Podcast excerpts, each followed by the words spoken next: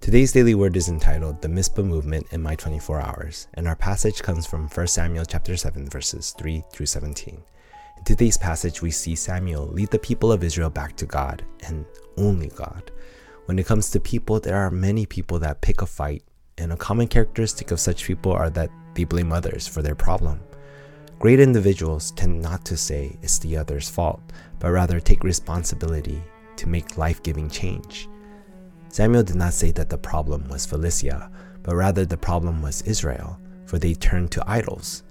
But here in Mizpah, the people gave up their idols and began to pray.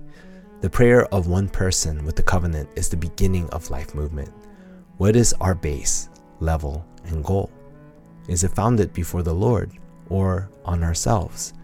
That was the difference between life and death for Israel. Our first point is the Mizpah movement. The Mizpah movement didn't just happen, but rather was prepared through the prayer of one person. It began all the way with Samuel's mother, Hannah, who changed her prayer to what was needed according to God's plan in an age where everybody lived according to their own will. It was Hannah who made the covenant of the Nazarite, dedicating her son to the Lord for the sake of restoring Israel. This led to our second point, Samuel. It's important who God uses. Samuel was one that God used, and Samuel followed willingly.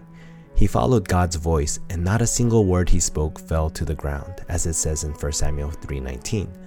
That was possible because Samuel knew the heart of God. This led the people to come back to the Lord and to the blessing of only. It is a blessing to turn to the Lord during crises, but it's a greater blessing to turn to the Lord before things get bad. This was what Hannah and Samuel did. Prepare. Third, what took place afterwards.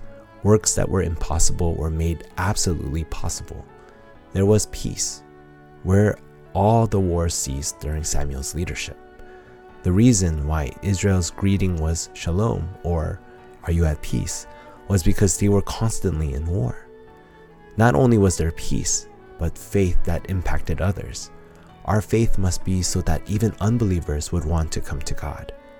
Samuel also found individuals like David who would become king and who would begin the restoration of the temple of God. In conclusion, we must stand as the one evangelist that holds on to the accurate covenant that leads to life movement. The seven remnants throughout the Bible are witnesses, and God calls us to be witnesses today.